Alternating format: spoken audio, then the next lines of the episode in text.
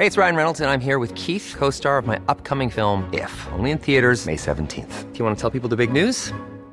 All right, I'll do it. Sign up now and you'll get unlimited for $15 a month in six months of Paramount Plus Essential Plan on us. Mintmobile.com slash switch. Upfront payment of $45 equivalent to $15 per month. Unlimited over 40 gigabytes per month. Face lower speeds. Videos at 480p. Active Mint customers by 531.24 get six months of Paramount Plus Essential Plan. Auto renews after six months. Offer ends May 31st, 2024. Separate Paramount Plus registration required. Terms and conditions apply if rated PG.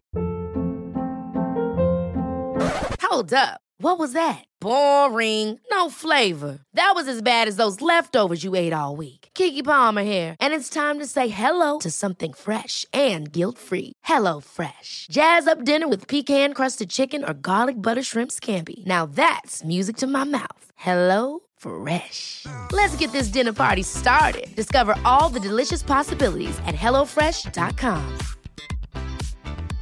I'm Sandra, and I'm just the professional your small business was looking for. But you didn't hire me because you didn't use LinkedIn jobs. LinkedIn has professionals you can't find anywhere else, including those who aren't actively looking for a new job but might be open to the perfect role, like me.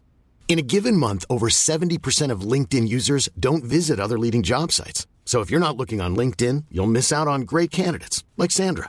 Start hiring professionals like a professional. Post your free job on linkedin.com/people today.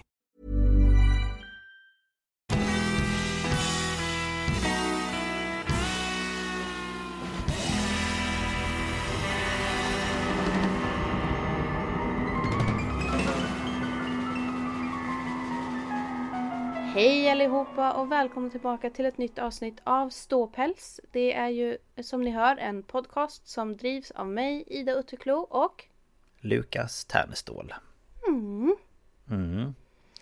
Eh, hur är läget? Du är trött. Du har sovit. Ja, jag är jättetrött. Mm. Ehm, det är ju andra veckan jag går på nu som eh, jag har gått upp i halvtid. Mhm. Eh, och jag tror kanske att kroppen börjar komma ikapp. Och Ja. förstå att, nej men vänta nu. Mm. nu. För förra veckan kände jag nästan ingenting. Nej. Men både igår och idag har jag varit väldigt trött. Mm. Ehm, Jag kan tänka mig det. men eh, jag smsade med min vägledare idag och vi sa vi kör det här året ut. Mm. Eh, och Så kommer jag antagligen få förlängt sen då. Så att jag Ja. fortsätter. då.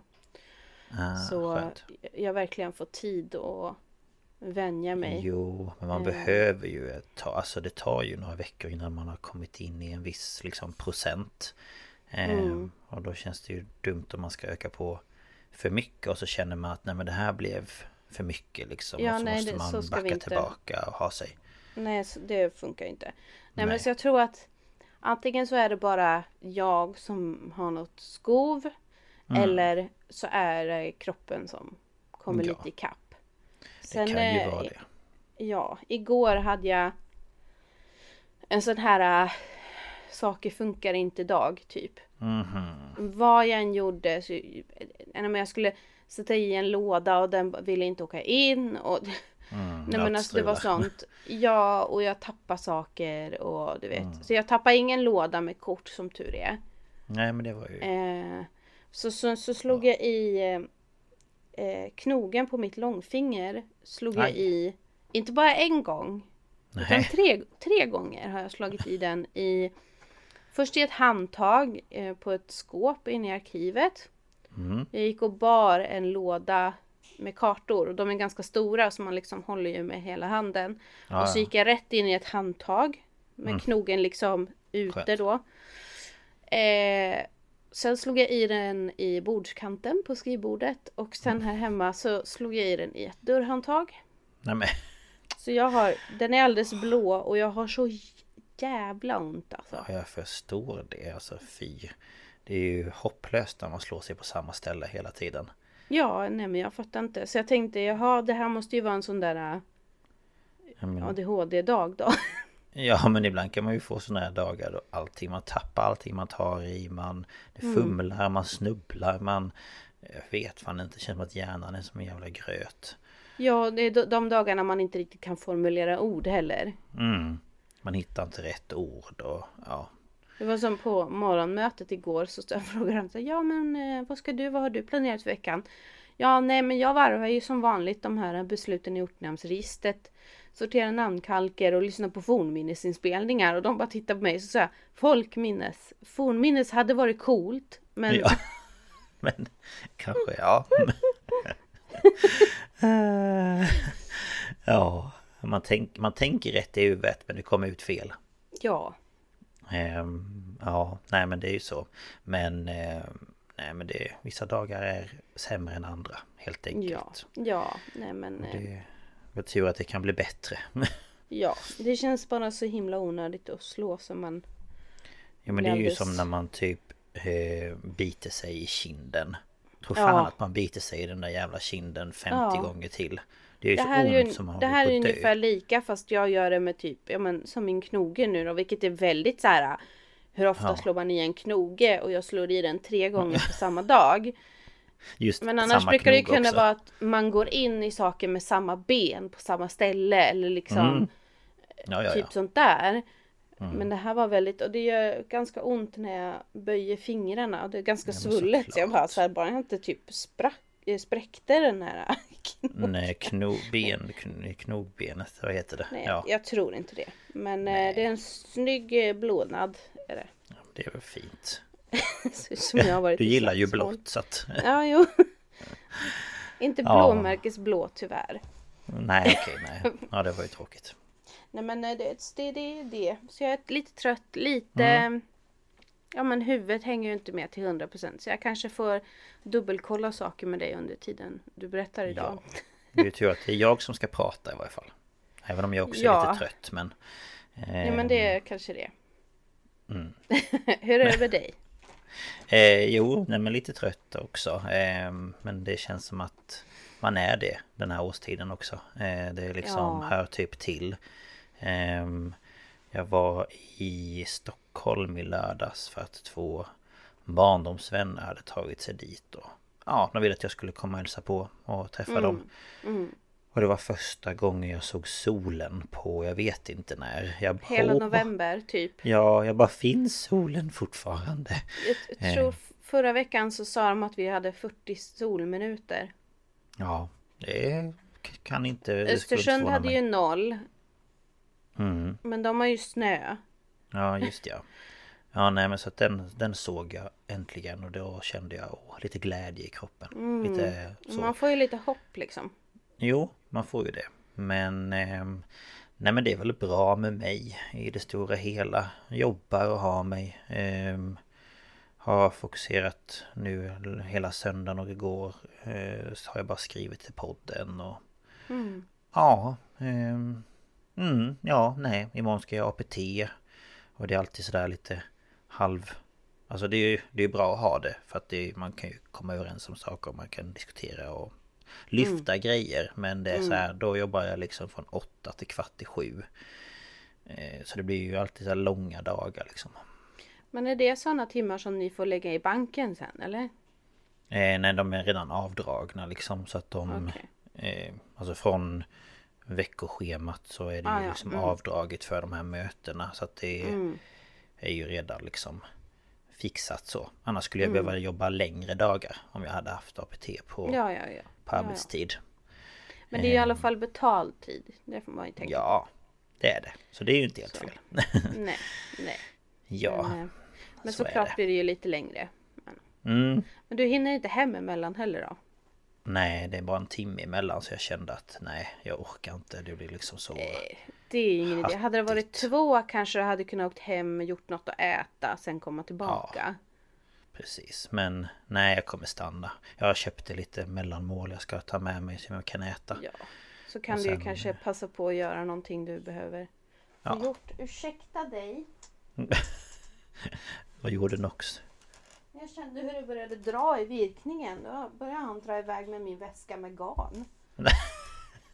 Den ska jag ha, jag ska också virka. Jag är jätteduktig på det. Toker. Ja, herregud. Lukas pratar om sitt jobb här. Jag vet att du inte tycker om barn men Barn, usch! när du skulle se ibland när förskolegrupperna går förbi här då sitter han i fönstret och ser precis ut som Tequila gjorde. Ja, jättesur. Usch barn. Det är De inte låter roligt. ju vet du. Ja de gör ju det. det. Det kan jag hålla med om att de kan göra. Låta. Ehm, ja, Så. är det.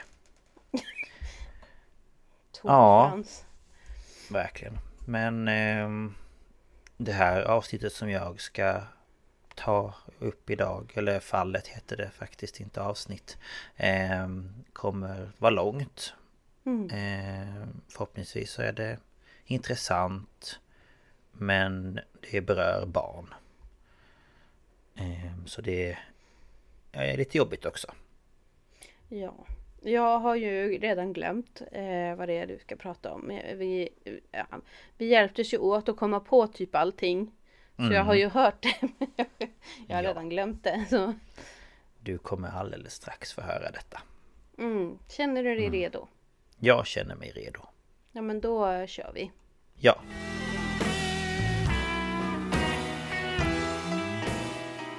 Mm. Och eh, jag eh, ska då prata om ett fall som jag har tagit från en eh, dokumentär på Discovery Plus. Som heter eh, How to create a sex scandal. Och eh, det är typ den källan jag också har. Jag, jag, det är en tredelad ehm, eh, dokumentärserie. Eh, som var väldigt innehållsrik med fakta och sådär. Så jag tänkte att jag, eh, ja, kör på den bara. Eh, så jag tänker att vi hoppar väl rätt in i det. Ja det tycker jag. eh, innan jag kör igång i och för sig så Som ni hörde i introt så kommer det här handla om barn eh, Och Barn som far illa och sexuella övergrepp och Allt sånt där som man önskar inte barn behövde bli utsatta för eh, Så tycker ni att det är jobbigt att lyssna på sådana saker så kanske ni får hoppa över det här avsnittet helt enkelt. Men år 2004 så flyttar paret Margie och John Cantrell från Kalifornien i USA till eh, Min- Mineola, eh, Texas. Och den här staden beskrivs då av Margie som en fantastisk liten stad som hon och hennes man då förälskade sig i. Och i den här staden så lever man ett ja, men lugnt och avslappnat liv. Eh, Det är ett konservativt samhälle och de flesta människorna i staden ja, tror på Gud och går till kyrkan och sånt där varje söndag. Och, ja, Ja det är ju, det är ju Texas. Ja, precis. Väldigt typiskt så.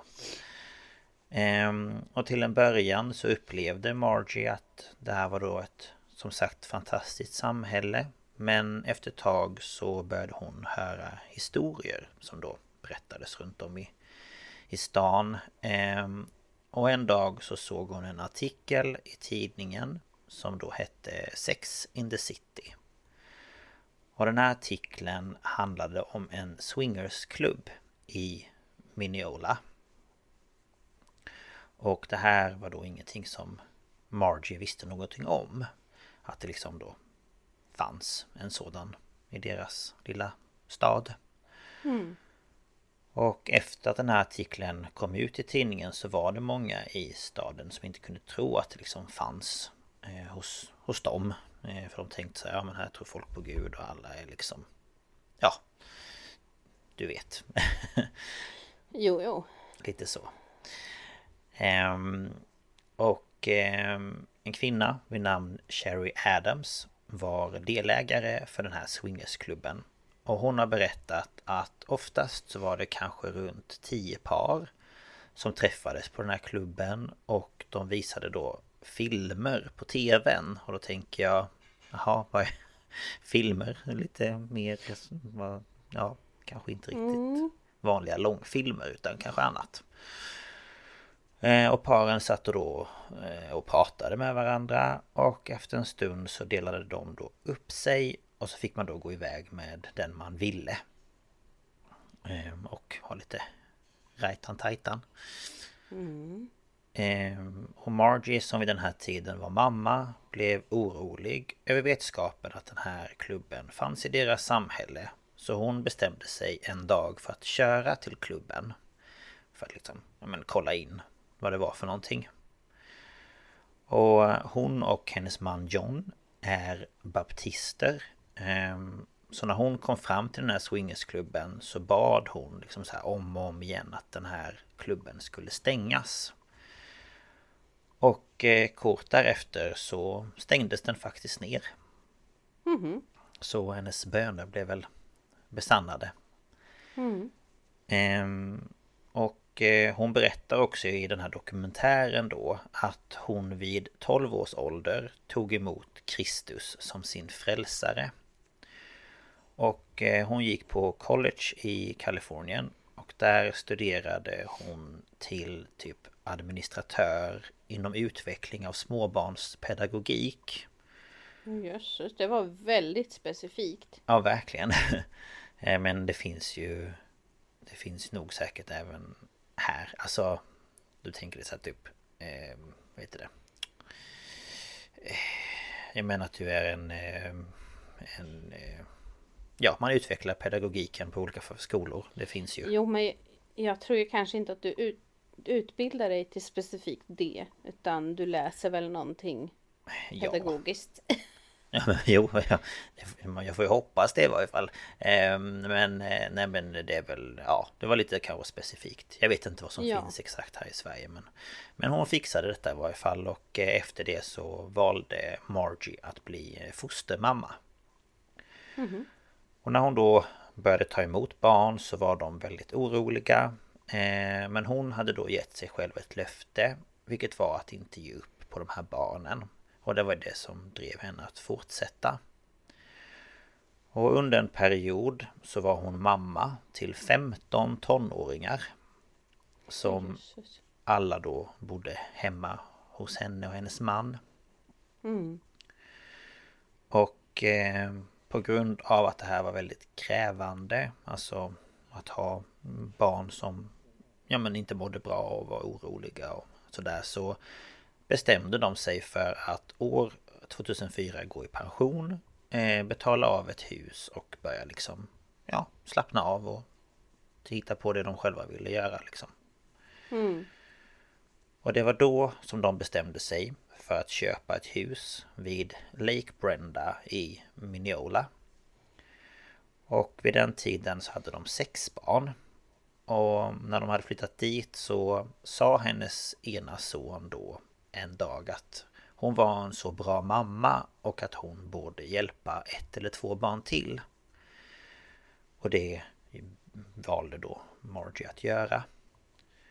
Så hon fick då eh, sexåriga Hunter, sjuåriga Shelby och fyraåriga Carly som sina barn. Eh, Mm. så då var de ju nio barn helt plötsligt. Och Hunter då beskriver i dokumentären att innan de kom till Margie och när de var yngre så var de liksom ja, bara barn. Och eh, han och hans systrar lekte ofta så här cowboys och de cyklade med de andra barnen på gatan och han älskade sina sådana här knallpulverpistoler och Mm. Ja, liksom så. Och han menar också på att det liksom fanns ingenting som var dåligt med att vara barn på den tiden. För han växte väl upp säkert som vi under 90 90-talet liksom. Mm. Eh, Men sakta men säkert så började saker och ting förändras i deras liv. Och Hunter beskriver att han som liten inte minns sin pappa utan han minns bara sin styvpappa Jamie. Och han berättar att Jamie och barnens mamma brukade bråka väldigt ofta. Och de här bråken brukade leda till att deras mamma svimmade av. Ja, och som barn så förstod de ju inte då riktigt vad det var som hände mellan då Jamie och mamman utan Ja Barn har väl inte insikten i riktigt. De förstår väl att det var någonting som inte stämde men Mm. Men liksom inte riktigt innebörden Och till slut så kom socialtjänsten och hämtade barnen då socialtjänsten hade fått information om att föräldrarna tog kokain och att barnen var försummade. Och Margie bestämde sig då för att ta emot barnen då hon ville hjälpa till. Och Hunter beskriver Margie till en början som väldigt rolig och sprudlande och eh, som liksom en sån här mamma-personlighet som man som barn vill ha. Liksom någon som mm. vill hitta på grejer och ja. Eh, men Johns personlighet var mer lugn och avslappnad och inte lika sprudlande och öppen som då Margie var. Och eh, Margie beskriver att när barnen kom till henne så var de mycket bekymrade. Och eh, hon berättar att en dag så var Shelby nere i sitt sovrum. Hon hade liksom en säng med typ så här sängstolpar som typ som en himmelsäng eller liknande. Mm. Och på den här stolpen då så menar Margie på att hon gjorde någon slags så här pole dance grej. Och den här dansen såg inövad ut och eh, Margie reagerade då på det här eftersom Shelby var ju bara sju år vid den här tiden. Och eh, Margie beskriver Hunter som svårhanterlig då han oftast var väldigt arg och våldsam. Och att barnen var all, alla extremt eh, svårhanterliga. Eh, och i dokumentären så säger då Margie att Eh, de alla var mycket unga men mycket trasiga. Mm. Så som sagt vid den här tiden hade Margie nio barn hemma hos sig. Och hon tänkte att om hon köpte en anläggning så skulle barnen kunna bo där. Och att det här då skulle fungera typ som ett en grupphem eller ja, något sånt där som hon då skulle kunna driva. Ehm, för hon upplevde väl att det blev många barn hemma hos henne. Mm. Ehm, och det fanns en byggnad i staden som då var ledig. Ehm, och den här byggnaden var då i själva verket där Swingersklubben hade legat förut. Oh. Mm. Ehm, så hon bestämde sig då för att ta sig dit för att titta. Och hon tog då med sig John och så Hunter och Shelby. Och när de kom dit och klev in i byggnaden så var det så här fuktigt och mögligt överallt. För att det hade liksom varit övergivet mm, alltså ett tag. Och eh, det luktade väldigt illa och det gjorde då att Margie inte lät barnen gå någonstans inne i liksom Ja men inne i den här klubben. Mm. Och plötsligt så ska Shelby sagt att hon kände till det här stället. Och hon pekade då mot ett av rummen och sa att i det rummet så fanns det stora blommor och löv på tapeterna. Så Margie bad då Hunter öppna dörren och eh, ja, det var sådana tapeter i det här rummet. Och Shelby sa även att det var där hon varit tvungen att dansa ehm, och hon förklarade att det förut funnits som ett bås med liksom en gardin som hängde för. Och hon berättade att Jamie, alltså hennes styvpappa, hade befunnit sig där. Och när hon hade dansat klart så var hon tvungen att gå och ge honom pengarna. Mm. Vilket man då kan liksom anta att okej, okay, hon har liksom fått pengar för att hon har dansat för vuxna människor på den här klubben. Mm. Och eh, det här var ju då något som Margie verkligen reagerade på. Så hon ringde till socialtjänsten som sa åt henne att ta dem till polisstationen på en gång. Och på polisstationen så skrev Margie ett frivilligt uttalande om vad som precis hade hänt. Och efter det så pratade polisen med barnen. Och barnen berättade då för polisen att det fanns ett rum inne på den här klubben då som kallades Jamie Pittmans rum. Och där brukade de dansa och spela teater. Och de berättade även att deras mamma Chantelle var där. Och eh, de berättade även att de hade lärt sig det här på en förskola. Vilket mm. senare då kom att visa sig inte vara en förskola utan ett ställe för eh, grooming. Eh, mm. Och eh, Margie trodde ju då att polisen skulle utreda den här saken. Men eh, de avslutade ärendet inom två dagar. Ehm, ja, eh, och den här staden då, Mineola, ligger i Wood County. Och en annan stad vid namn Tyler ligger i Smith County. Och det är en stor skillnad på hur polismyndigheten liksom fungerar mellan de här olika countyn. Eh, och Smith eh, County har länge haft ett rykte om att liksom så här, slå hårt mot brottslingarna och att de har en högre andel fällande domar och ja men lite mer liksom aggressiva eller ska, vad ska man säga. Mm. um, eftersom polisen i Mineola inte lyssnade på Margie så bestämde hon sig för att åka då till Smith County. Och inom åklagarmyndigheten där så fanns det en distriktsåklagare som bara hanterade eh, mål som Alltså barnmål som hade med barn att göra. Mm. Och hon hette Tiffany eh, Wickle. Eh, och hon hade, visade sig, varit med i det här teamet då som hade tagit de här barnen från deras mamma.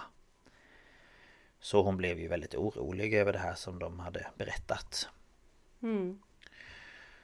Så hon åkte därför till Miniola och sa åt polisen där att de skulle ta barnens rop på hjälp på allvar. Och hon tog även in en Texas Ranger som hette Philip Kemp.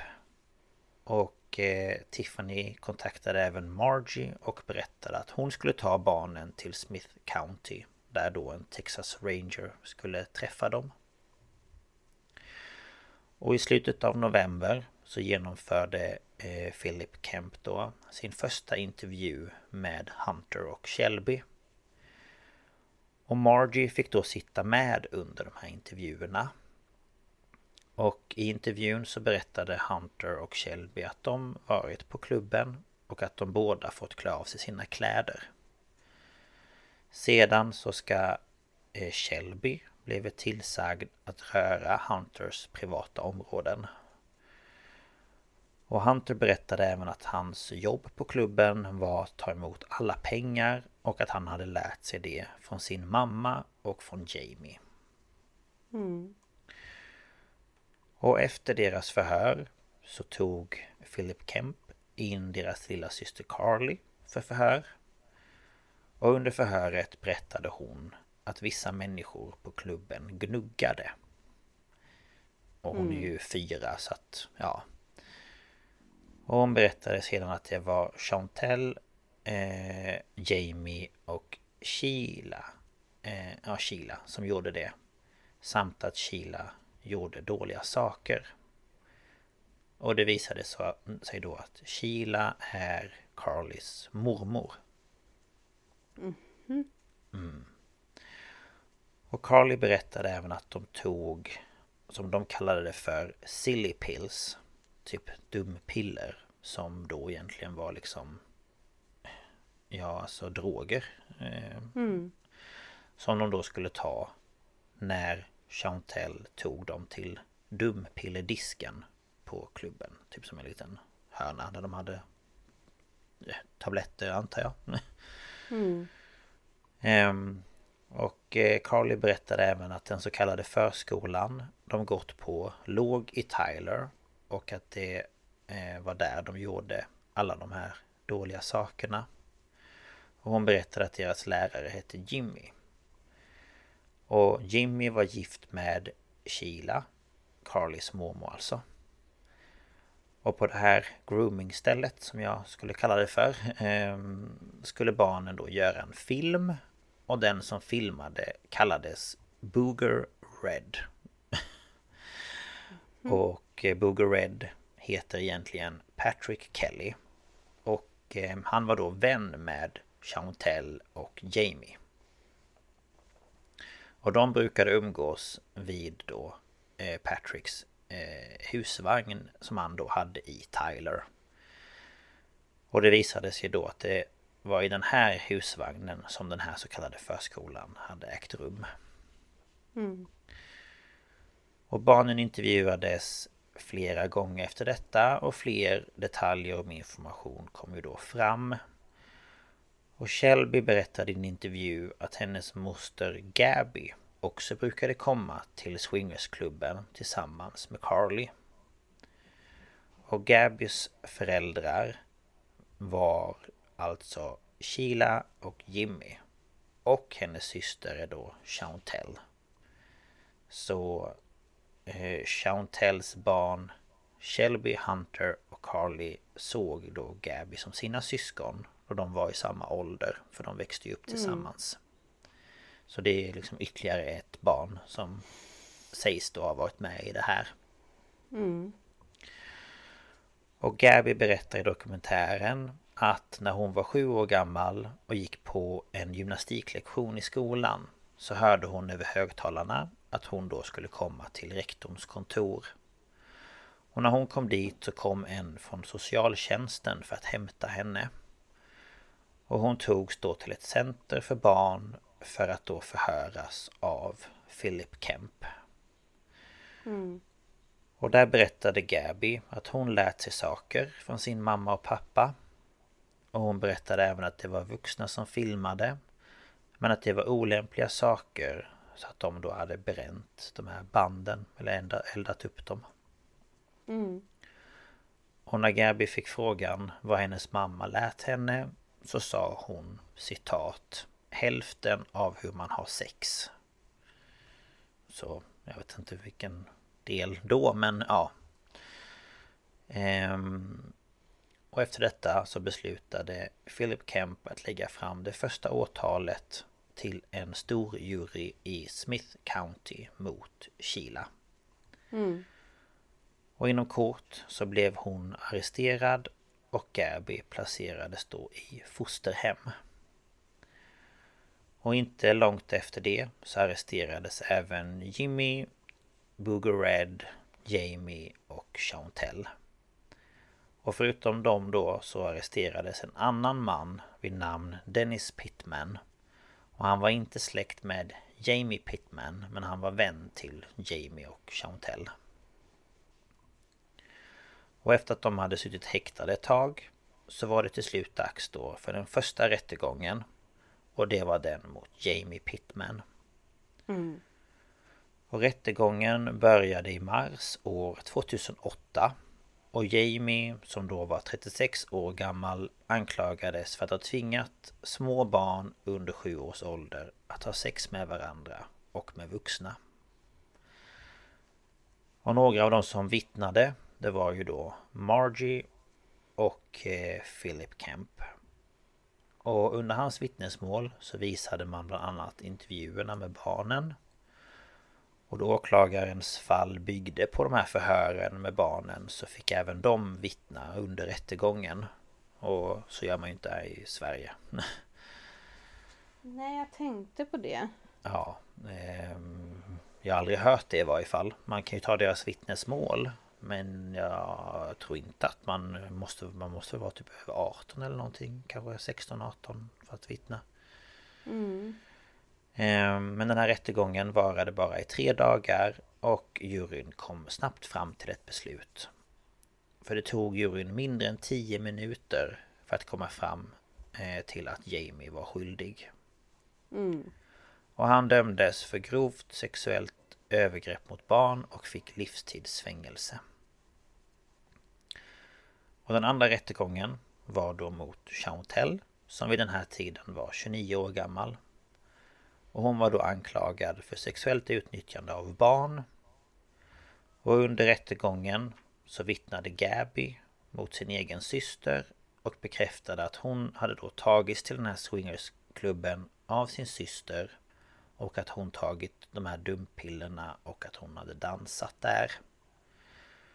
Och även Hunter vittnade mot sin egen mamma och han berättade även han att han hade varit på klubben med sin mamma och fått uppträda och ta av sig sina kläder. Och i det här eh, fallet då så överlade juryn i två timmar och fann sedan Chantel skyldig till två fall av sexuell handling mot ett barn och ett fall av deltagande i organ organiserad brottslig verksamhet. Mm. Och hon dömdes till livstidsfängelse mm, Men hon var då tvungen att sitta minst 25 år i fängelse innan hon kunde bli villkorligt frigiven. Mm. Och den tredje rättegången var mot Patrick Kelly, alltså då Booger Red. Och i ett förhör med polisen så hade Carly berättat att han hade använt tejp mot henne då som han hade tejpat över hennes mun, runt fötterna och händerna. Och barnen berättade även att när de kom till den här så kallade förskolan eller groomingstället hos då Booger Red så fick de till en början dockor som de då skulle använda för att lära sig hur man då rör vid sig själv på olika sätt. Mm de fick även klä på sig olika liksom, kostymer och doktorskläder och sånt där för att de då skulle uppträda i detta. Mm. Och innan rättegången skulle börja så kom plötsligt Wood County-polisen till Margie och Johns hus och arresterade John. För det visade sig att eh, han ska då ha förgripit sig på sin dotter för 20 år sedan i Kalifornien. Och den här dottern som heter Jenna var då Margie och Johns adoptivdotter. Så nu blev liksom han arresterad för detta mitt i hela den här röran. Så att, ja. Och hon då, Jenna, berättar i dokumentären att John gillade att titta på videos på människor som blev våldtagna. Och han gillade enligt henne små flickor. Och John ska ha tvingat henne att titta på de här filmerna med honom. Och när hon då berättade om detta för Margie ska hon då ha sagt att det var Jennas fel. Mm. Och Jenna beskriver Margie som väldigt manipulativ och ond. Och att bo i deras hus var som att bo i en tortyrkammare. Mm. Så ja, här börjar man ju fundera lite vad som är sant och inte. Mm. Och Jenna växte upp i Kalifornien med en mamma som tog droger och som drack mycket.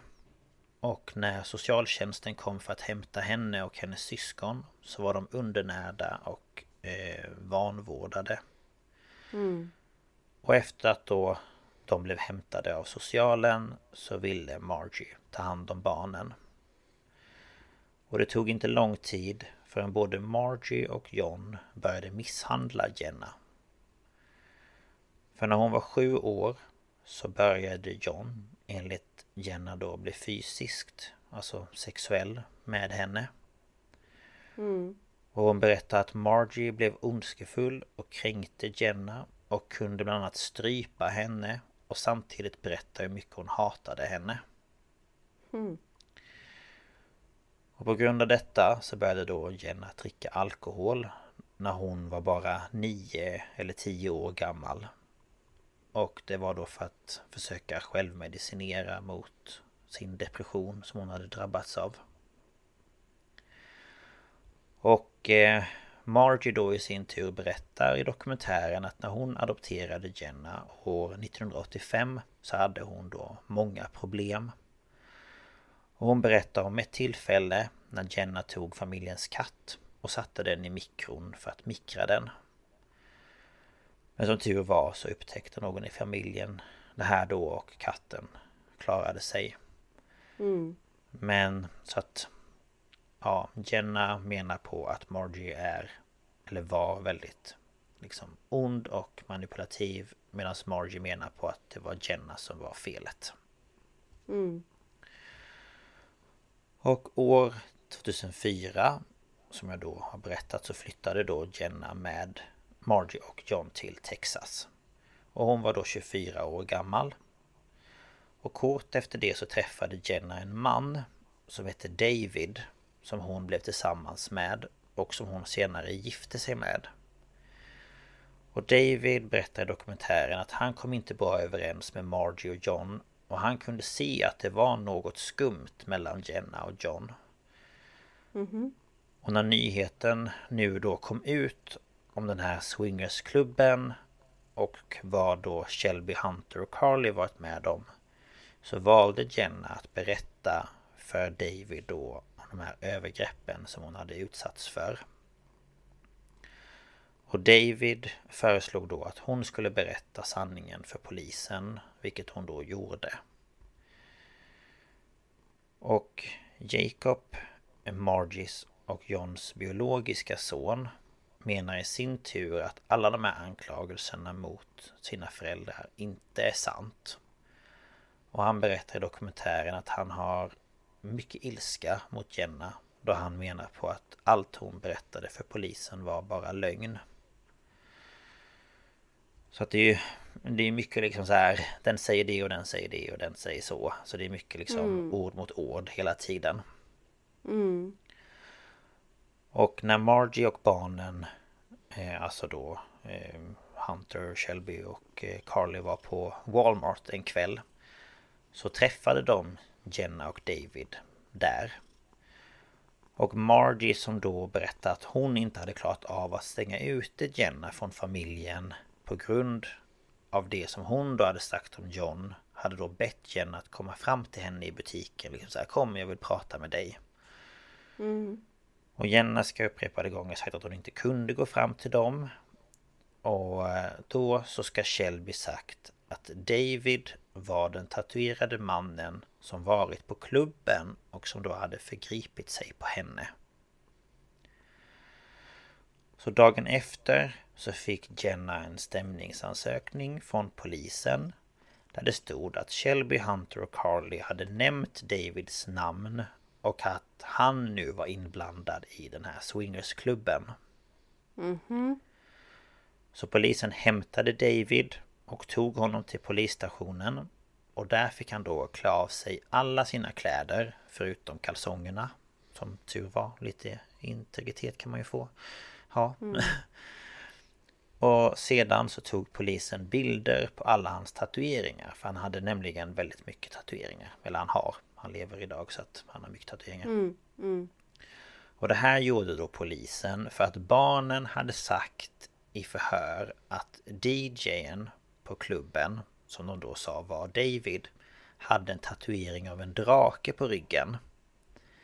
Men David har inga tatueringar på ryggen. Hmm. Eh, inte en enda faktiskt. Eh, så att eh, ja.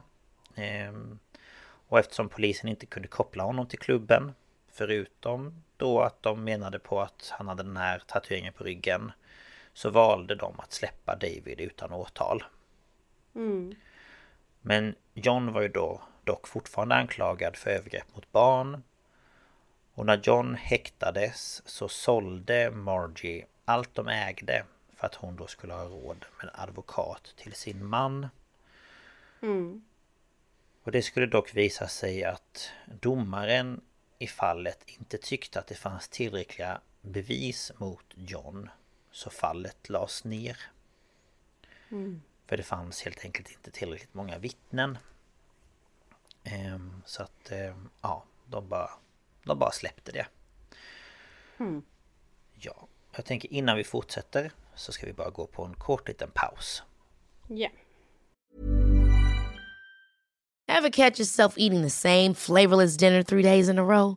Dreaming of something better? Well, hello fresh is your guilt free dream come true baby. It's me, Gigi Palmer. Let's wake up those taste buds with hot juicy pecan crusted chicken or garlic butter shrimp scampi. Mm. Hello Fresh. Stop dreaming of all the delicious possibilities and dig in at HelloFresh.com.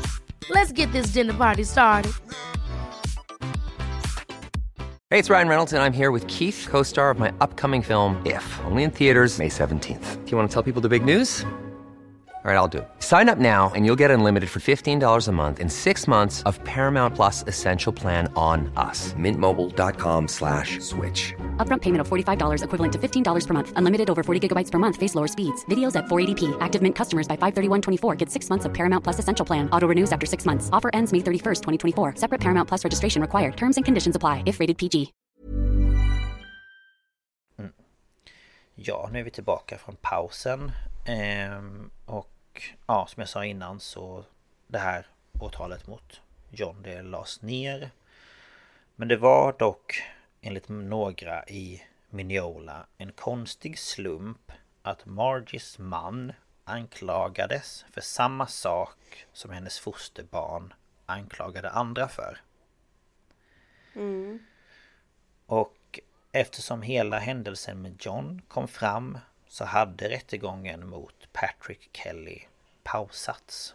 Men eftersom det här nu lades ner så eh, togs liksom förberedelserna för den här rättegången eh, åter, alltså återupptogs helt enkelt.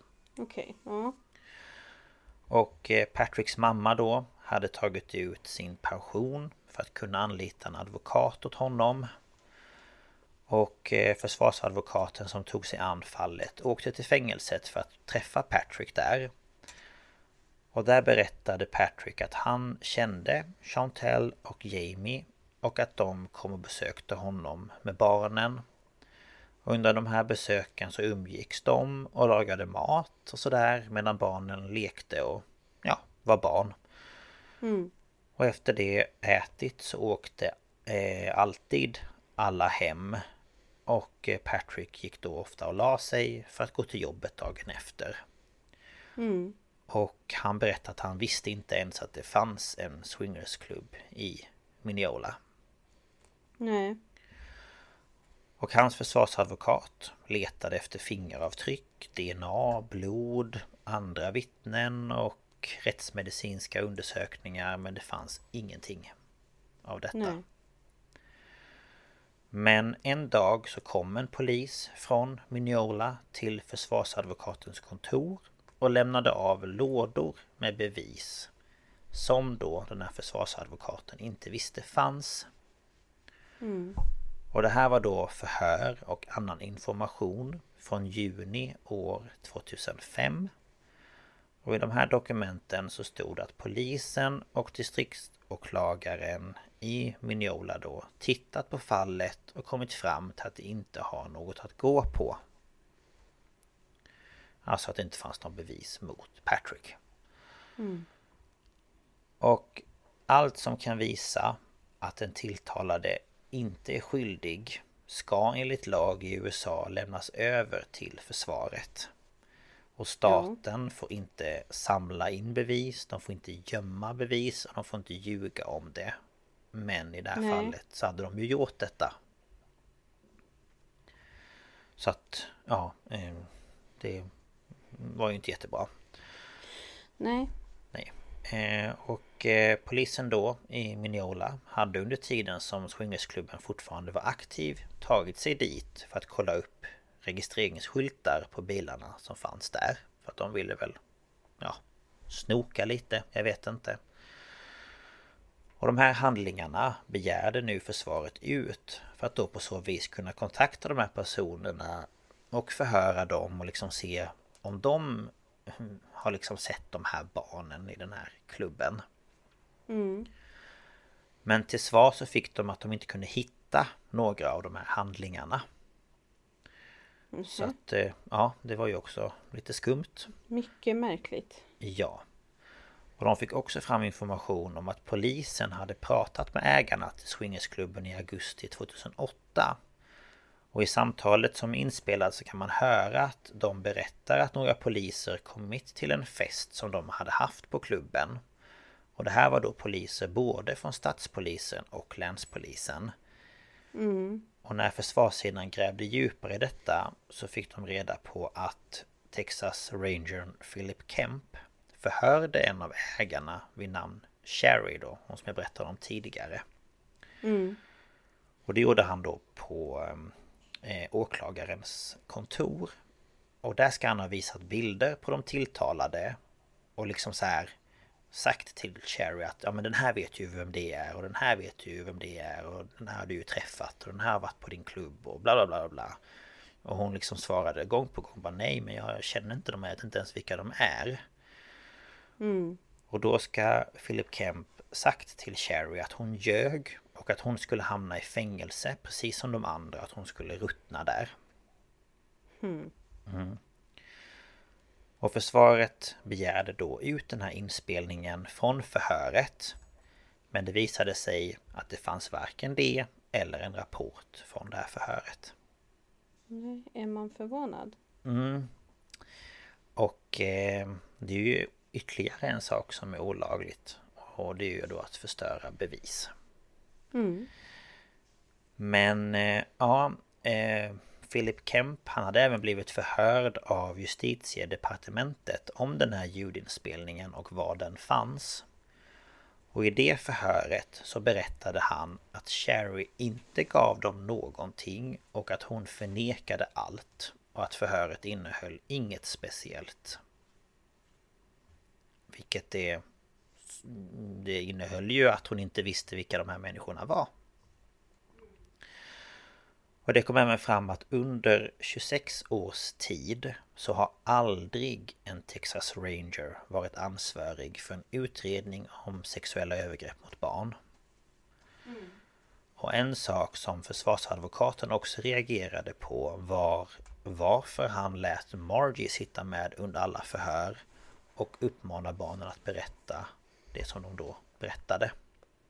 Mm. Vilket också är lite konstigt. Ja, det måste jag ju säga. Ja. Och till slut så började då rättegången mot Patrick och under den begärde försvaret att rättegången skulle flyttas.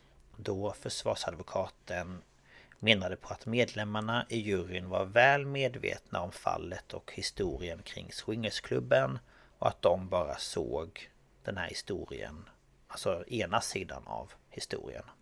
Mm. Men det blev dock ingen förflyttning eh, utan rättegången hölls där den hölls helt enkelt. Mm. Och försvaret tog in Margie som vittne för de ville fråga henne om det som Jenna då hade berättat för polisen. Problemet var bara att Margies advokat i sin tur hade sagt åt henne att inte säga något under eh, vittnesföret. Vilket hon då såklart inte heller gjorde. Och under rättegången så pratade även åklagaren om och om igen om att de två andra åtalade, alltså Jamie och Chantel, hade dömts och fått livstidsstraff. Och eh, eftersom det var en annan jury då så alltså skulle ju de inte berättat det egentligen. Nej. Så försvaret protesterade liksom flertalet gånger kring att åklagaren tog upp det här. Men domaren lät honom göra det. Mm. Så försvaret fick liksom känslan av att de ville ha fällande domar. Ehm, Det var liksom det de var ute efter. Ja. Och när rättegången var slut så överlade juryn i två timmar och de ansåg att Patrick var skyldig. Hmm. Men det enda bevis som åklagaren hade det var hö hörsägen. Det fanns liksom inga konkreta bevis mot Patrick. Nej. Och alla vittnen som liksom hade vittnat mot honom var barn. Och jag säger inte att man inte ska ta barns ord på allvar. Men när det Men inte de finns... säger ju också, de vet ju inte vad, vad sa hon till dem innan de kom dit. Precis. Och jag tänker att det är en, är liksom en fällande dom som ska ge liksom livstidsfängelse så känns det som att det borde finnas lite konkreta bevis. Liksom DNA eller rättsmedicinska bevis eller någonting liksom mer med tyngd i. Ja, Ehm. alltså det tycker ju jag också. Ja, verkligen. Och försvarsadvokaten ansåg ju att den här domen var ett hån mot rättvisan. Ja, det kan Ja, det man håller jag- med om. Ja, det håller jag med mig om. Och eh, en journalist på en tidning bestämde sig vid den här tiden för att skriva om det här fallet. Och för att kunna göra det så bestämde han sig för att intervjua andra fosterbarn som Margie då tagit hand om. Mm. Och en son kallade henne för marionettmästare. Alltså att man kan flytta och ha sig, alltså att man bestämmer väldigt mycket. Mm. Eh, och barn hon tagit hand om i Kalifornien sa att hon var manipulativ. Eh, och journalisten ville därför även prata med Margie. Och efter att han då hade ringt henne många gånger så svarade hon till slut. Och under samtalet så beskriver journalisten att han gjorde allt i sin makt för att inte bli påverkad av henne och vad hon sa. Men inom mm. bara några sekunder så upplevde han det som att han liksom drogs med av en så här omöjlig kraft som bara slukade honom i alla, hans, eller alla hennes berättelser och historier och känslor och allting. Mm. Och han menar då på att om hon är så mot vuxna, hur är hon då mot barn? Mm. Och efter den tredje rättegången så var det då den fjärde rättegången som skulle inledas. Och den var då mot eh, Dennis Pittman. Och det var ju då vännen till Jamie och Chantel. Och Dennis advokat visste att eh, han var oskyldig.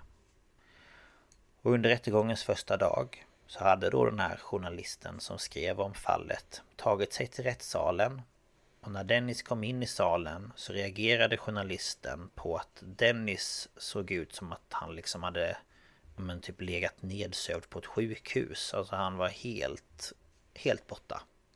Mm. Och i efterhand så har Dennis berättat att han fick 350 milligram eh, Thorazin eller vad man säger. Eh, varje dag i fängelset. Och att det då fick honom att känna sig som en zombie. Och den här mm. medicinen används främst för personer med schizofreni eller bipolär sjukdom.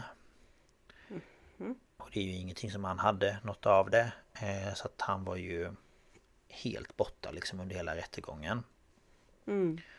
Och han berättade i dokumentären att han liksom kunde inte fokusera på någonting som sades. Och han hade ingen möjlighet att försvara sig själv. Och eh, åklagaren gick ju liksom på som vanligt och ville ha en fällande dom. Och eftersom de tre tidigare åtalade hade fått fällande domar så tänkte liksom alla att ja men han kommer ju såklart också dömas. Men under rättegången när Gabby skulle förhöras så hade hon hört den ena åklagaren säga till den andra att han skulle behandla Gabby som ett fientligt vittne. Och det här var då något som Gabby hade fått nog av så hon började säga det åklagaren inte ville höra. Mm. Så när hon fick frågan varför hon inte ville prata om det hon tidigare berättat i de andra rättegångarna så svarade hon att hon insåg att det aldrig hänt. Mm. Och när hon sedan fick frågan när hon då insåg att den här så kallade förskolan aldrig ägt rum så svarade hon bara Gud. Mm. Och Gabi menar då på att det var Gud som fick henne att berätta sanningen. Och Gabi berättar då i rättegången att hon aldrig träffat Dennis Pittman. Och att det som hände var att barnen blivit hjärntvättade. Mm. Men trots allt som Gabby berättade under rättegången valde man ändå att fortsätta den. Och utan någon hänsyn till det som berättats så fann juryn även Dennis skyldig till anklagelserna och han dömdes till livstidsfängelse. Hmm. Mm. Och eh, efter den här rättegången så började Gabby må väldigt dåligt eh, psykiskt. Och hon visste att hennes föräldrars rättegångar var näst på tur. Och hon berättade i dokumentären att hon var självmordsbenägen vid den här tiden. Och att hon till och med skrev ett självmordsbrev om det skulle vara så att hon inte orkade mer. Mm. Och på grund av det så kom rätten fram till att Gabby inte behövde vittna mot sina föräldrar eftersom hon då mådde dåligt. Men Gabby tror i själva verket att det var för att om hon gjorde det så skulle åklagarna inte få som de ville. Mm. Och innan dessa rättegångar kom ytterligare bevis fram om att åklagarna hade undanhållit viktiga bevis från försvaret. Och det här innebar att Gabbys föräldrar fick strafflindring. Och vid den här tidpunkten så hade hennes föräldrar suttit häktade i fyra år. Mm. Och Jimmy, Gabbys pappa, förklarade att han ville ingå ett avtal och erkänna något han inte gjort. Alltså då det här mot barnen. Mm. Och Gabbys mamma Sheila gjorde likadant. Och i utbyte av det här avtalet så fick de inte ha kontakt med Gabby förrän hon fyllt 18 år. Och de båda släpptes ur häktet i augusti 2010. Mm.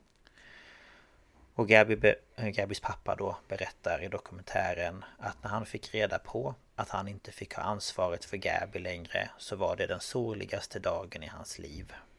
Mm. Och Gabbys mamma berättar även hon att Gabby var hennes livskärlek och att hon fortfarande är det. Och Gabbys pappa berättar att media fått dem båda att framstå som monster och att de var de värsta avskummen på jorden. Och han berättar även att det inte är barnens fel att de fått genomgå vad de gått igenom utan att det är Margie och Johns fel. Mm.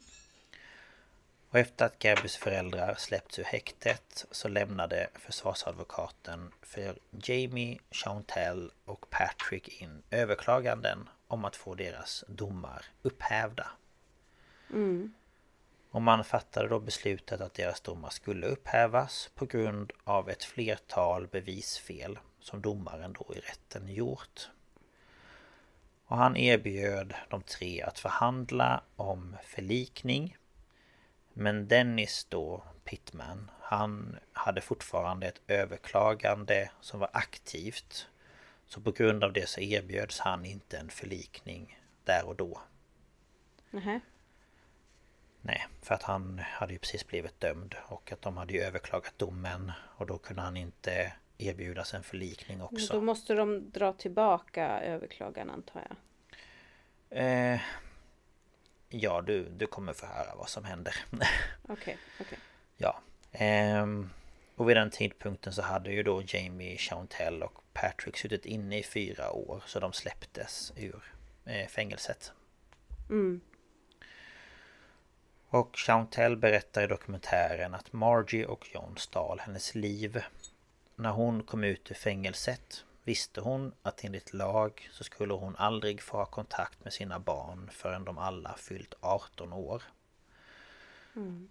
Så trots då att Chantel släpptes ur häktet så fick hennes barn vara kvar hemma hos eh, Margie. Och Hunter, Chantels son, beskriver tiden hos Margie och John som den värsta perioden i hans liv. Mm. Han berättar att han alltid var orolig och rädd och han beskriver Margie som ett djur. Mm. Och Carly, Hunters syster då, berättar om en sån här ryggkliare, en sån här back scratcher som kan vara i metall eller trä. Du vet en sån som man kan klia ryggen med. Och den använde Margie och John för att slå barnen med. Och de drog ner barnens byxor och slog dem på rumpan med den här. Och om... Ja, barnen fick inte gråta. För att om de gjorde det så fick de en ny smäll. Och vid ett tillfälle så hade Hunter använt alla filtar i, ja, men i garderoben. Och på grund av det så slog Margie hans huvud i dörrkarmen flera gånger. Nej. Japp. För att han hade använt alla filtar. Man bara, okej. Han ja, var men, väl frusen? ja, men det får man väl inte vara. Ja, det är tydligt. Ja. Eh, och år 2013 så påbörjades en undersökning av socialtjänsten då det inkommit flera nödsamtal från Margie och Johns oroade grannar. Och vid den här tiden var Hunter 15 och Carly 12. Och de togs då in för samtal hos socialen. Och kort efter dessa samtal så hölls en förhandling i familjedomstolen i Tyler som handlade om, om välfärden för de fosterbarn som Margie och John tog hand om. Mm. Och, då, och det man då kom fram till var att i och med vittnesmålen så beslutade domstolen att socialtjänsten tillfälligt blev ansvariga för barnen. Så att de togs alltså ifrån Margie och John. Mm. Och efter att barnen togs ifrån Margie och John så bestämde de sig för att flytta tillbaka till Kalifornien. Och år 2014 så bodde Gabby fortfarande i fosterhem och fick varken träffa eller prata med sina föräldrar. Men eh, hon kom inte överens med sina fosterföräldrar och ville därifrån. Så hon sökte upp sin pappa på Facebook Även fast hon inte fick det egentligen Och kontaktade honom där Och hon gav honom hennes telefonnummer Och han ringde henne Och dagen efter kom hon och hennes pojkvän på besök Och det hade då gått åtta år sedan de träffades Oj. Ja, så väldigt lång tid Mm. Och efter att ha träffat sin pappa så bestämde sig Gabby för att rymma från sina fosterföräldrar och ringde då sin pappa som kom och hämtade henne. Mm. Och Gabby hade läst några av de här artiklarna som skrivits om fallet eh, om då Swingersklubben och kontaktade den här journalisten och det är samma som jag nämnde förut. Och eh, hon ville då prata med honom. Och i det här samtalet så berättade hon att Margie och John hade öppnat hennes huvud och planterat saker i det. Mm. Hon berättade även att de hade ljugit för henne och att de hade förstört hennes liv. Och allt hon nu ville var att få fram sanningen. Mm. Och det var inte bara Gabby som gjorde det utan även Hunter valde att ta tillbaka sina påståenden. Och en professor i psykologi vid namn Dr. James Wood har forskat kring intervjuer med barn.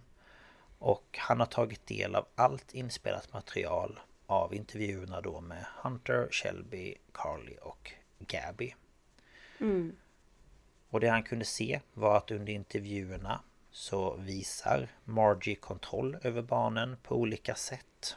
Och hon gav barnen signaler som visar att de skulle göra som hon ville.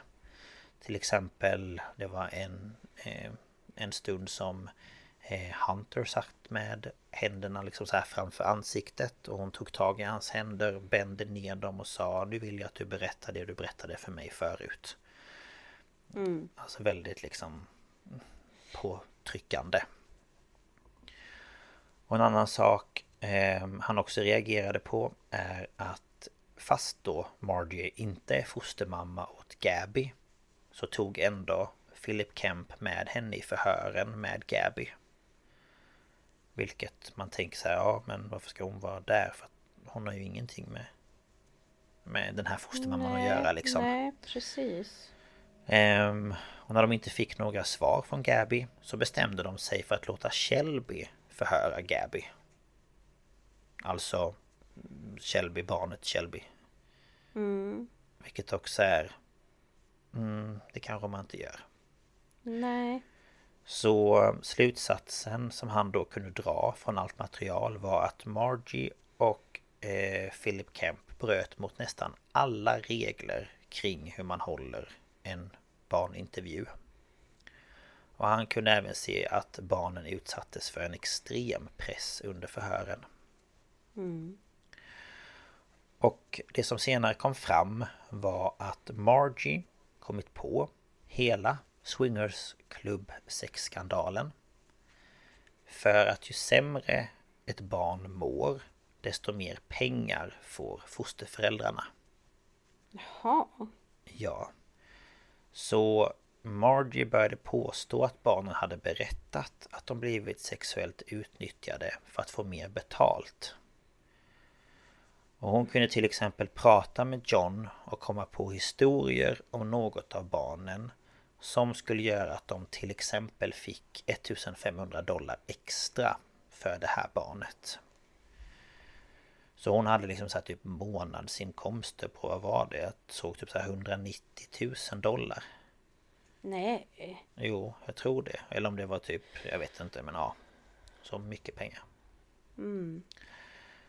Och eh, Shelby, hon har aldrig återkallat någon av anklagelserna och hon svarade aldrig heller på förfrågan om att vara, vara med i den här dokumentären. Men ja, det har väl kanske sina anledningar. Ja. Och eh, Chantel säger i dokumentären att hon aldrig känt att hon behövt förlåta sina barn för det har inte gjort något mot henne. Utan Nej. de blev manipulerade att vittna emot henne. Jo, sen kan de ju ha varit rädda. Precis. Så att hon har liksom ingen... Känner ingen liksom... Agg eller liksom någonting mot dem utan Nej. det är mot, Nej. mot Margie. Mm. Och när Chantel och barnen återförenades så hade hon känslan av att hon inte förtjänade att vara deras mamma. Och hon förstod inte ens hur de ville vara med henne. Och jag tror att hon har den känslan också för att hon från en början liksom tog kokain och sådär och att det var därför de togs ifrån henne från början. Så det låg ju mycket skuld skuld hos henne och hon berättade även det att hon var tvungen att förlåta sig själv för att kunna vara mamma till barnen igen.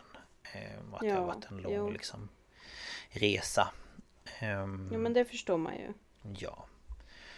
Och efter att Gabby då återkallat allt hon sagt i rättegångarna så återförenades hon även med sin mamma. Och eh, hennes mamma visste inte att eh, Gabby skulle komma. Eh, utan Gabby överraskade henne utanför deras hem. Och hennes mamma förklarade för Gabby att antingen så kunde hon vara Gabbys bästa vän. Eller så kunde hon återgå till att vara hennes mamma och att det fick då Gabby besluta. Och Gabby bestämde sig till slut då för att hon ville att Sheila skulle vara hennes mamma igen. Mm. Och eh, Chantel köpte ett hus till Carly. Och det är typ som en sån här Mobile Home. Alltså typ som en trailer. Alltså, ja. Mm, mm. Och den här trailern då ligger typ mitt emot Chantels trailer. Alltså de bor väldigt nära med varandra. Mm. Och eh, Carly hoppas att en dag kunna liksom bo tillsammans med sin mamma och sin mormor på samma liksom... Eh, vad ska man säga? Samma mark. Eh, Mm. Ja. Och eh, Hunter hoppas kunna bli klar med skolan för att få ett stabilare, eh, stabilare liv. Eh, och han vill även vara närmare den familj som han har nu. Och eh, tio år efter att Chantel, Jamie, Sheila, Jimmy och Patrick friats så satt Dennis fortfarande inne. Mm. Och alla utomstående och journalister och allt sånt där trodde att ja men snart så kommer han ju också komma ut liksom. Mm. Men eh, han erbjöds aldrig någon förlikning. Och eh, hans försvarsadvokat kollade ofta var han befann sig i liksom prövningen av villkorlig frigivning och hela den där biten. Mm.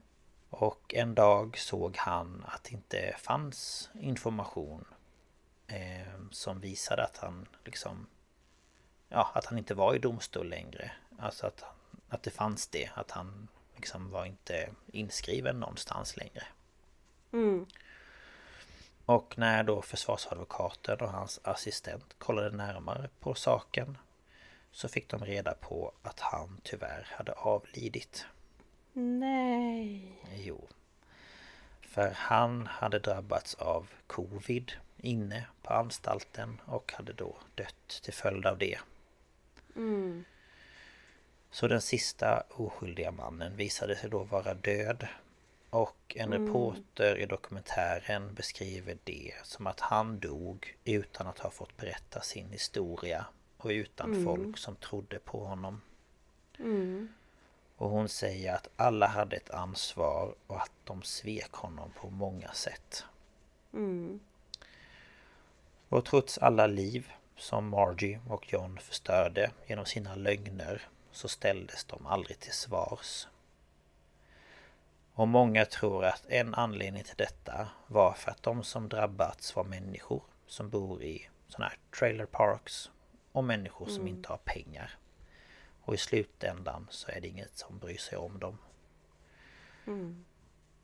Och det enda Margie ångrar är att hon lämnade sitt hem i Kalifornien från allra första början.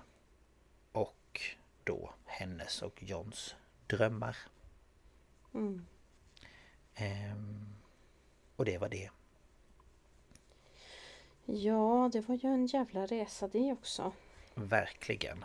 Så att eh, det man från en början tror är en, en kvinna med hjärtat på rätt ställe som bara vill hjälpa utsatta barn och få dem att må bättre och få ett bättre liv.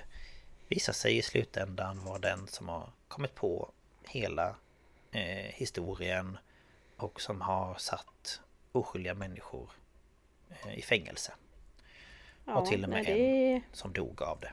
Eller do- inte dog Ja, av det det men är- dog där inne.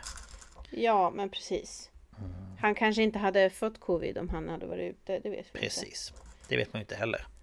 Ehm, så... ehm, Och de har inte fått stå till svars för någonting. Nej. Inte ett dugg. Inte betalat skadestånd, inte... Ingenting. Ja, det är ju jävligt märkligt alltså. Och det enda åklagarsidan ville var att få fällande domar Oavsett om det fanns bevis eller inte Och de gick bara på vad barnen sa Och det barnen sa var ju det som Margie sa till dem att säga Ja. Så... Ja Så det var många liv som hon förstörde Jag tror hon hade Sammanlagt så tror jag hon har tagit hand om typ så här 27 barn Mm. Eh, var de här bara är några då av dem. Eh, och många säger att hon var hemsk. Mm. Ehm, så att ja, nej. Det var en resa.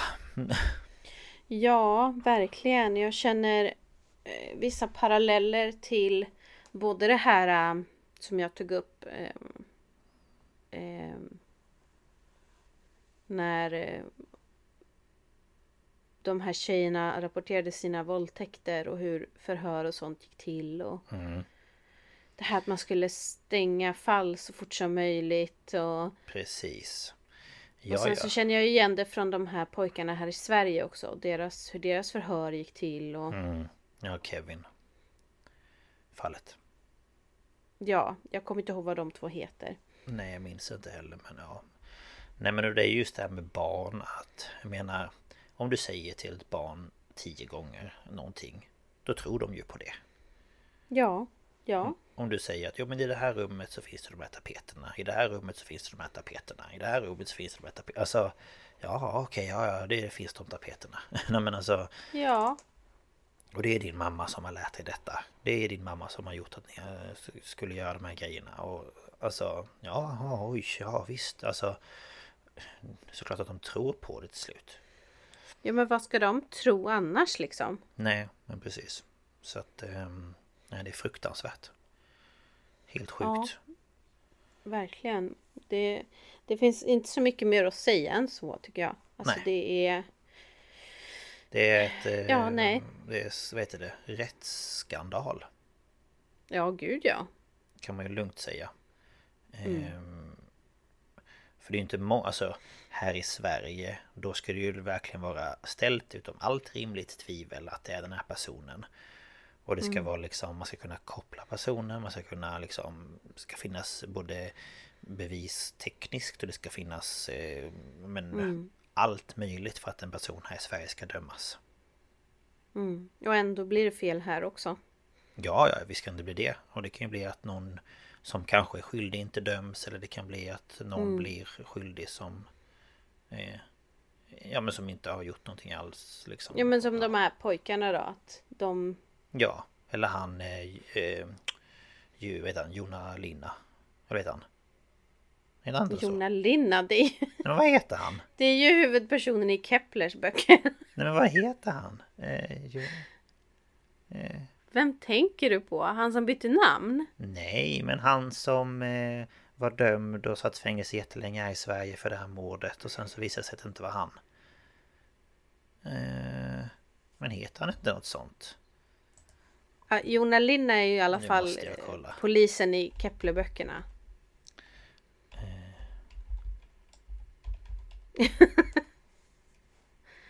Jo, men det är det ju. Men vad heter han? Ehm... Åh... Ibland önskar man att man kunde prata med de som lyssnar på podden. Ja, eller hur? Någon Eh. sitter säkert och skriker namnet. Ja... Eh, vänta, oskyldigt dömd. Ah, Kaj Linna heter han ju. Kaj Linna. Ja. Det var samma efternamn i varje fall. Det blir lite annorlunda. Ja. Men jag gillar verkligen, du sa Jona Linna med sån, sånt eh, självförtroende och så liksom bara eh, nej. Nej men han, eh, det är ju det där eh, Kalla, Kallamarksmordet. Han blev Mm. dömd i 13 år. Och sen så fick han ju... Eh, ja, sen så la de ju ner det så han blev ju... eh, Fick ju skadestånd då i alla fall utan men... Ja, jo, jo. Men det finns ju liksom eh, även här. Men det är ju inte... Här är det ju mer att man... Man friar ju hell, alltså snarare än att man fäller. Mm, För att det krävs ju mycket för att det ska bli en fällande dom i Sverige. mm. Men ja, så men är så är det ju. Så är det ju inte i USA. Har jag ju märkt enligt Nej, detta. deras rättssystem är ganska osäkert. Skulle Ja. jag vilja påstå. Och sen också att det kan skilja sig så mycket mellan olika år, alltså polisdistrikt och... Ja, men Eh. och sen jag tycker ju vårt system med en en liksom vi har ju inte en jury. Nej. Nej men Alltså, det det kan jag det- också känna det- är så här jättekonstigt. Varför har man en jury? Alltså egentligen. Ja men för de kommer väl in med förutfattade meningar av olika slag. Ja men det är Och det också... är därför valet av jurymedlemmar är så viktigt för försvar och åklagare att Ja Mhm. men nu är vi i det här countyt och där, där är de både mest vita och det är en svart man som är åtalad så det här kommer bli bra. Ja, ja Alltså det är så. Så funkar det ju inte här. Vi, och det här är ju, det ju så noga med att nämndemän inte får vara jäviga på något sätt. Och, Ja, Mhm. ja, alltså, ja, ja, ja. Och, är här, och ändå kan det bli fel men det blir inte fatala fel som det Nej. blir i USA. Nej men jag tänker också varför ska en jury bestämma om en... Alltså en... Det är ju en privat person som kommer dit för att du ska vara jury och då säger de så här Du får inte Mm. läsa på någonting om detta Du får inte prata med någon om detta Du får inte bla bla bla om detta bla bla så här. Nej men du har Mm. väl fortfarande hört talas om det Du har ju sett det på nyheterna innan du blev jury Jo men och sen är ju inte de, de kan ju ingenting om, om Nej men rätts... jur, juridik eller kriminalteknik. Nej men det här, ingenting. så här bara, är, du, är han skyldig eller inte skyldig? Man bara ja men jag vet väl inte Nej men alltså Det var ju det som hände med många fall då i början när man, när man började med DNA. mm, För då förstod ju inte jurymedlemmarna eftersom de inte var eh, kunniga, kunniga inom medicin eller någonting. Nej Då, då, då struntade ju de i DNA-bevis för att de fattade inte. Precis. Hade det då varit någon som kanske förstod på ett annat sätt hade fallen Mm. gått åt ett annat håll. Ja, ja, ja. Nej, jag tycker det är jättekonstigt. Jag vet Mm. inte. Jag har alltid tyckt att det har varit jättelustigt. Ja, jo. Men... Det är eh, väldigt ålderdomligt. Men det är ju USA. De lever ju Ja. De lever liksom på, på, på 1800-talet. 17 och- 1700-1800-talet i vissa fall. Liksom. Mm. Ja, ja, ja. Ja, så är det. Men, men. Så var det med detta. Ja men eh, tack så jättemycket för det. Ja, det var väl så lite så. Eller något. Mm. Ehm, ja, eh, och eh, vill man kontakta oss så gör man... Ja, eh, har man lite längre meddelande eller liksom sådär så kan man mejla på staphalspodcast.gmail.com Annars så kan man följa oss på Instagram på staphalspodcast och där kan man ju skicka ett meddelande eller kommentera eh, på ett inlägg om man vill. Vi har varit lite dåliga båda två med att lägga upp bilder Ja, jag tänkte den på här det säsongen. häromdagen. Eh, jag får skylla på att jag är väldigt eh, trött i huvudet efter jag kommer hem från jobbet. Jo, men man blir Eh, det är Man glömmer. mycket, mycket jag glömmer eh, och mycket som skjuts upp. Och, Ja, verkligen. ja, Det är ju vi, så. får, vi ska försöka bli lite bättre. Men eh, Det ska vi. som sagt, där går det ju alltid att skriva till oss och sen mejla om man vill. Mhm. Och det ser vi ju att några av er har hittat till både Instagram och till mejlen. Så Det Ja. känns skönt. Verkligen. Det tycker jag också. Det är jätteroligt att få lite feedback och lite tips och sådär. Så det tackar vi alltid för. Men eh, ja, tack för att ni har lyssnat på det här avsnittet. Ja, tack så jätte, jättemycket. Så får ni ta hand om er i höstmörkret. Ja, bor ni på en eh, plats med mer solminuter, njut. Verkligen. Det, Ni uppe i Jämtland, håll ut. ja, ja, lite så. Vi här i mitten får bara stå ut. Jag. Ja, det får vi också. Ja. Men eh, ja, nej men eh, ta hand om er så hörs vi ju nästa vecka. ja, vi hörs nästa vecka. Mm-mm. Hej då! Hej då!